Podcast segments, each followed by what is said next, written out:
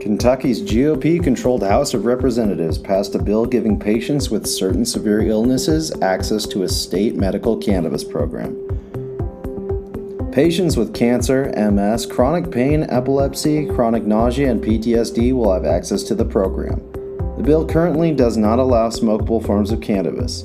Critics such as Republican Senator Whitney Westerfield, who had previously had concerns about the effects of cannabis on youth and young adults, as well as the precedent of ignoring federal law, have seemingly been won over. Senator Westerfield remarked that cannabis has brought comfort and relief when nothing else worked for some.